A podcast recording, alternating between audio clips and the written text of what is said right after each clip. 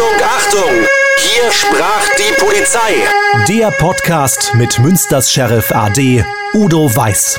Und hier ist Ihr Moderator, Philipp Böckmann. Udo Weiß, hallo. Hallo Philipp, ich grüße dich. Eine Folge, ein Stichwort. Vernünftig ist das Motto, Udo. Klär uns auf, was hat's damit auf sich? Ja, das äh, muss ich erst nochmal überlegen, denn allzu vernünftig ist ja auch nicht immer gut. Aber ein äh, gewisses Maß an Vernunft braucht man schon, gerade auch in Führungspositionen. Und äh, ich glaube, das Vernünftigste war, auch wenn es mir schwer gefallen ist, eine Dienstreise nach St. Petersburg abzusagen. Ähm, das war just in dem Moment, wo ich ähm, die Direktion Verkehr beim Polizeipräsidium Münster übernommen hatte. Und ähm, da musste man natürlich erstmal ins Eingemachte gehen. Und äh, ich wusste damals natürlich, worauf ich mich einließ. Und Münster hatte das höchste Risiko, Opfer eines Verkehrsunfalls zu werden. Und äh, damit ist mit dieser Erkenntnis ja das nicht alleine getan, sondern man muss tiefgreifende Analysen durchführen. Und das äh, haben wir dann auch gemacht aus der örtlichen Unfalluntersuchung heraus und ähm, die europäischen Standards verglichen dann so ein Benchmarking vorgenommen und vieles, vieles mehr. Das heißt, ich habe statt mich in St. Petersburg äh, aufzuhalten, äh, hier eine Analyse gemacht zur Verkehrsunfallsituation. Daraus entwachsen sind dann viele weitere Vorhaben bis hin zu unserer Fahrradunfallstudie, der ersten interdisziplinären, die es überhaupt gegeben hat mit dem Universitätsklinikum Münster. Und ähm, wir haben äh, dann eine entsprechende Verkehrssicherheitsstrategie entworfen und äh, die habe ich dann behördenintern vorgelegt und die haben wir dann auch umgesetzt. Ähm, aber das hielt ich damals für den wichtigeren Ansatz, denn wenn man irgendwo eine Funktion neu übernimmt, dann kann man nicht sagen, in einem halben Jahr fange ich an, sondern das muss man sofort machen. Und äh, Münster war es wert und äh, insbesondere die Verkehrssituation, der waren wir das absolut geschuldet und insofern äh, habe ich dann, wie gesagt, äh, gesagt, St. Petersburg AD und äh, Münster, du hast Vorrang. Was hat denn diese Analyse ergeben und was für eine Strategie für Münster hast du da im Grunde genommen entworfen? Gibt es da ein paar Punkte? Ja, da gibt es eine ganze Menge an Punkten, denn äh, ich sage mal, diese Sicherheitsstrategie ist natürlich sehr umfassend und Basispunkt einer jeden Strategie ist ähm, zunächst erstmal die Analyse, denn ähm, das ist ja kein Selbstzweck. Also ich habe auch immer vielen jungen Kollegen gesagt, beschreibt erstmal das Problem und äh, wenn du kein Problem hast, brauchst du auch keine weitergehende Strategie.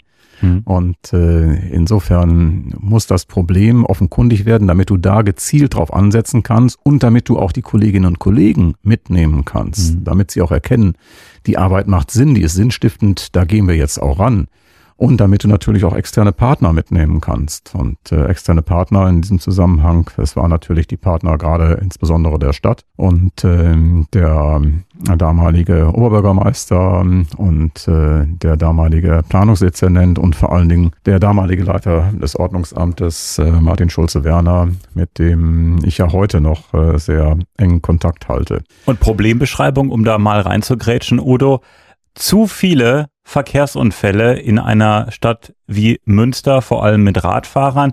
Und ähm, ich kann mir mal vorstellen, dass der ein oder andere gesagt hat, das ist nun mal so. Wir haben hier viele Fahrradfahrer, da passieren nun mal viele Unfälle, aber äh, du bist das Problem angegangen. Ja, man hat mich sogar gewarnt, das sage ich ganz offen und ehrlich, und gesagt, äh, gehen Sie die Radfahrer nicht an. Und das ist das, was mich derzeit, muss ich sagen, wirklich äh, stört und auch ein wenig schmerzt, denn wir haben gemeinsam so viel aufgebaut und momentan geht das alles verloren. Und äh, ein Kernproblem ist, äh, und deshalb hatte man mich gewarnt, gehen Sie die Radfahrer nicht an, ist ein psychologischer Aspekt. Und äh, Münster hatte damals auch dieses Bewusstsein Fahrradhauptstadt Europas. Und äh, hier dürfen Radfahrer alles. Radfahrer fahren entgegengesetzt zur Fahrtrichtung. Es war völlig normal, dass Radfahrer bei Rot über die Ampel fuhren. Und äh, Radfahrer fahren entgegengesetzt zu Einbahnstraßen. Und daraus entwächst so ein Bewusstsein. Also so ein Fahrrad, das ist kein Verkehrsmittel wie alle anderen. Das ist zwar ein vollwertiges Verkehrsmittel, aber nur mit Rechten ohne Pflichten. Und äh, das ist ein völlig falscher Ansatz. Man muss das einfach deutlich machen.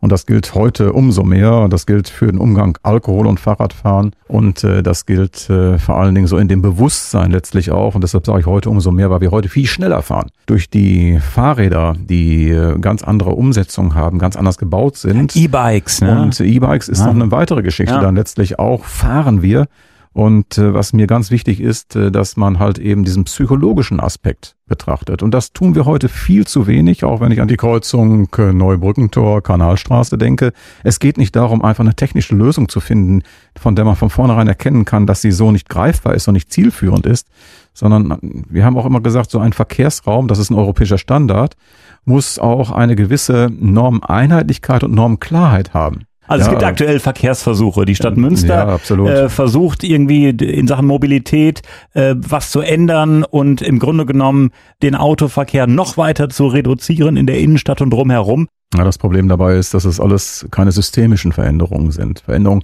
an sich sind ja nicht das sind schlecht, punktuelle sondern es Tests. sind äh, dann ja. einfach punktuelle Veränderungen auf dem Grund einer irgendwo erwachsenen Idee. Hm. Und äh, wenn ich dann zum Beispiel sehe, dass ich einen Promenadenring habe. Das ist so eine Art äh, ja, Schnellstraße für äh, Fahrradfahrer. Und du sagst das schon, Schnellstraße ja. für Fahrradfahrer. Das bedeutet letztlich aber auch, äh, die sollen alle schnell, auch mhm. kreuzungsfrei fahren. Und das, das viele, tun sie nicht. Das sind viele Bäume, einmal bei zur den Erklärung. Ja. ist äh, immer der Vorrang dem Straßenverkehr gewidmet. Und jetzt nimmt man an einem Bereich das raus. Und an einem Bereich bekommen die Radfahrer Vorfahrt. Das hat, mhm. äh, ich sage in mhm. zweierlei Hinsicht äh, von vornherein erkennbare Auswirkungen. Ähm, nämlich einmal äh, die Auswirkung, dass man jetzt dieses Prinzip der Normenklarheit, der Normeneinheitlichkeit äh, zerbricht. Das ist wie mal ist Tempo 50, dann wieder 70, so dann wieder es. 50. So ist es. Und ähm, der zweite ja. Aspekt ist, du hast es richtig beschrieben, und der zweite Aspekt ist, dass man jetzt bei den Fahrradfahrern dieses Bewusstsein noch weiter, psychologisch das Bewusstsein weiter schärft, das ist ein Radschnellweg. Du hast es ja jetzt auch unbedarft so genannt. Aber versuch mhm. du doch mal, insbesondere als älterer Mensch, insbesondere die Promenade zu queren. Dieses Bewusstsein, ich habe jetzt hier Vorfahrt, ich fahre jetzt und ich fahre ungebremst mit, wie gesagt, heutzutage recht hohen Geschwindigkeiten. Und dabei vergessen wir eins, da haben wir immer Wert drauf gelegt, der Verkehrsraum ist ein Lebensraum für alle Menschen. Wir haben in Münster, das ist toll, über 50.000 Studierende, aber wir haben auch in Münster über 60.000 Menschen im Alter 65 plus. Und sie alle haben das Recht, diese Straßenverhältnisse gleichmäßig zu nutzen. Und das Fahrradfahren das äh, wussten wir, war ein Riesenproblem, insbesondere nach unserer Fahrradunfallstudie mit dem Universitätsklinikum Münster, die wir gemeinsam mit äh, Professor Raschke und Dr. Jura durchgeführt haben und den anderen Kliniken der Selbstversorgung in Münster, so Clemens, Franziskus, Raphaels, HJK. Und dabei haben wir festgestellt, dass das, was wir als Hellfeld hatten, als Polizei, in einem Jahr, nämlich 723 Unfälle mit verletzten Radfahrern, ein Minimum war. Denn tatsächlich hatten wir 2250 Unfälle mit verletzten Radfahrern, die in den Kliniken der Krankenhäuser registriert wurden. Das heißt, wir hatten also ein totales Underreporting, eine unheimlich große Dunkelziffer. Und äh, tatsächlich war es so, dass man statistisch, wenn man das auswertet, sagt, wir haben jeden Monat 188 verletzte Radfahrer. Und äh, auch der volkswirtschaftliche Schaden, das kann man hochrechnen über bestimmte Werte, der läuft dann an die 40 Millionen Euro. Das ist so gar nicht bewusst gewesen. Und äh, das äh, hat diese Unfallstudie zum Beispiel erbracht. Und da sieht man auch, welche Dimension dahinter steckt.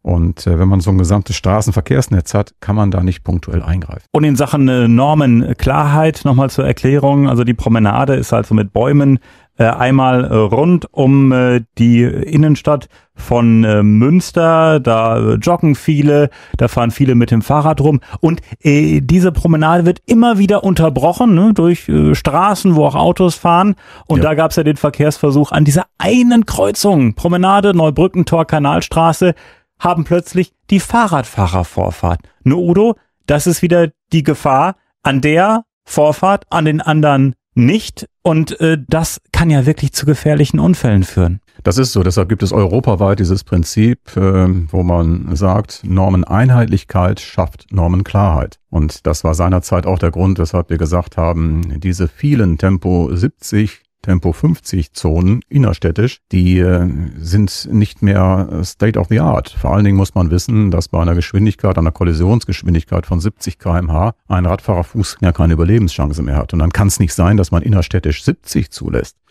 Und äh, insofern haben wir uns äh, seinerzeit dafür sehr, sehr stark gemacht, auch erfolgreich stark gemacht, dass äh, die gesamten Tempo 70 Zonen im innerstädtischen Bereich reduziert wurden und alle Tempo 50 dann da sind. Das weiß dann auch jeder. Jetzt haben wir ein anderes Problem, 155 Tempo 30 Zonen, zeitweise nur belegt, das heißt äh, wochenmäßig, uhrzeitmäßig nur belegt, teilweise nur in eine Richtung. Das ist auch total unübersichtlich. Ich denke zum Beispiel im Bereich Ring als vierspurige Straße, die äh, rund um das äh, Stadtgebiet geht und dann in einer Richtung für etwa 200 Meter Tempo 30, weil in etwas abgelegenerem Bereich ein Kindergarten ist. Das ist so reflexartig, da muss man nochmal genau hingucken und sagen, macht das denn überhaupt Sinn? In Gegenrichtung ist zum Beispiel keine Tempo 30 Zone, dann noch schlecht ausgeschildert. Da fehlt dann auch die Akzeptanz. Es geht ja um Verkehrssicherheit und die geht, äh, glaube ich, so ein bisschen verloren. Äh, dieses Bewusstsein Verkehrssicherheit. Und das gleiche gilt auch für die Geschwindigkeit der Radfahrer, wo es immer heißt, ja, wir müssen schnell voran, schnell voran. Es gibt einen alten Grundsatz, äh, den sollte man sich auch immer nochmal vor Augen führen. Sicherheit geht vor Schnelligkeit. Und auch da wieder halt mein Petitum. Münster hat nicht nur Studierende, sondern auch äh, gut 60.000 Menschen über 65 und die dürfen hier auch Fahrrad fahren und die dürfen auch zu Fuß auf der Straße sein. Und da kommt es dann manchmal mit dem fehlenden Bewusstsein der jüngeren Menschen zur Kollision. Hm. Und ich verstehe auch nicht, wieso man äh, auf dem Promenadenring äh, an einer Stelle äh, den äh, Fahrradfahrern äh, ja Vorfahrt gewährt. Die können da so durch äh, praktisch und an den anderen müssen sie artig warten. Ähm, das ist jetzt nur ein Versuch, aber ich persönlich muss sagen, da bin ich auf deiner Seite. Das finde ich einfach nicht in Ordnung. Nein, und ich äh, habe mich auch gewundert, wie man dann auch solche Versuche schon werbemäßig äh, begleitet, als, schon, als wenn es schon ein Erfolg wäre. Das heißt, man will diesen Erfolg einfach dann unbedingt. Aber das ist meine persönliche Kritik und ähm, das äh, ist für mich nicht immer nachvollziehbar, denn wir haben doch Expertise. Das gleiche ist mit der Anschaffung der E-Bikes, äh, wenn ich äh, nicht der E-Bikes, der E-Scooter hier in dem Bereich. Ich habe heute Morgen mal gezählt, als ich hierher gefahren bin zu dir und äh, habe nur im Albersloher Weg vom Osttor äh, bis zur Traubmannsdorfstraße über 60 Roller liegen sehen, die dort rumliegen. Wir haben ja mittlerweile drei Firmen, der Markt wird total überschwemmt. Äh, da kann man ja zunächst erstmal eine Nutzungsanalyse oder etwas vorschalten. Und äh, auch da gibt es Expertise. Ich habe mir in Wien ja angeguckt. Es gibt äh, Kenntnisse aus den USA, aus Paris, wo man diesen Bereich schon lange zurückschraubt. Also mir fehlt momentan so ein bisschen der systemische Ansatz äh, in diesem Bereich dann vorzugehen. Und äh, insofern sollte man da vielleicht nochmal so ein bisschen back to the roots gehen. Dass es sich lohnt, das haben wir festgestellt. Äh, insofern sind Neuerungen wirklich ja dann sinnvoll. Wir haben seinerzeit zum Beispiel im Albersloher Weg Tempo 70 gehabt und hatten das mal verglichen. Da hatten wir 2008 281 Unfälle, 82 Verletzte, drei Tote. Und 2013 hatten wir 243 Verkehrsunfälle, 46 Verletzte und null Tote. Also, also, schon ein massiver Rückgang. Ein massiver Rückgang. Und auch was das Geschwindigkeitsniveau betrifft. Viele haben gesagt, also die Welt bricht zusammen, wenn da nicht mehr Tempo 70 ist. Man muss mal überlegen. Bei der Vergleichsmessung hatten wir bei Tempo 70 3900 Fahrzeuge, die schneller als 80 gefahren sind. 3900 schneller als 80.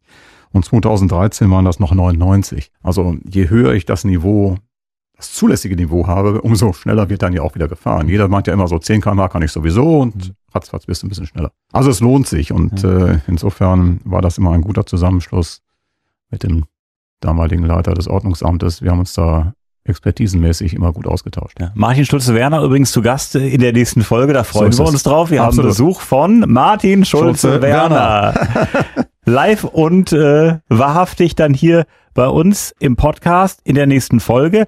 Ähm, und ich muss echt nochmal sagen, äh, Chapeau. Ich meine, dass so eine Absage dieser St. Petersburg-Reise dazu geführt hat, dass du praktisch dann ähm, das Thema von jetzt auf gleich angegangen bist mit einer aufwendigen Analyse, die natürlich auch Zeit kostet und erstmal die Problembeschreibung und äh, äh, das ist, äh, du hättest ja auch im Grunde genommen was anderes machen können, aber das hat dir unter Nägeln gebrannt und da war dann Zeit da und dann hast du das Ding direkt in Angriff genommen, finde ich toll.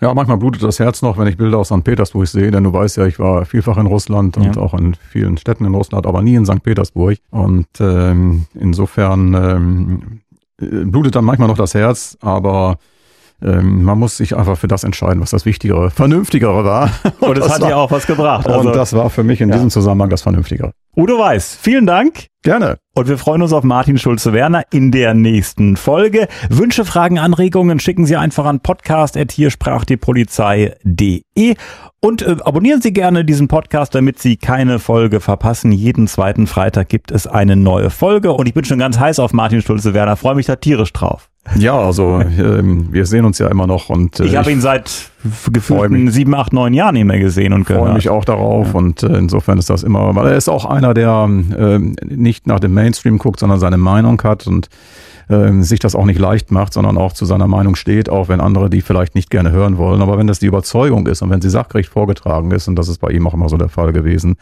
äh, deshalb haben wir uns auch mal gegenseitig so geschätzt, dann ist das klasse. Aber Bin bevor wir uns auf Martin Schulze-Werner freuen, ja. noch ein Wunsch an unsere Zuhörerinnen und Zuhörer. Kommen Sie gut durch die dunkle Jahreszeit. Da geschehen die meisten Unfälle. Und dabei gilt immer noch der alte Slogan, gesehen werden ist das A und O. Und das ist wichtiger, als selber noch zu sehen.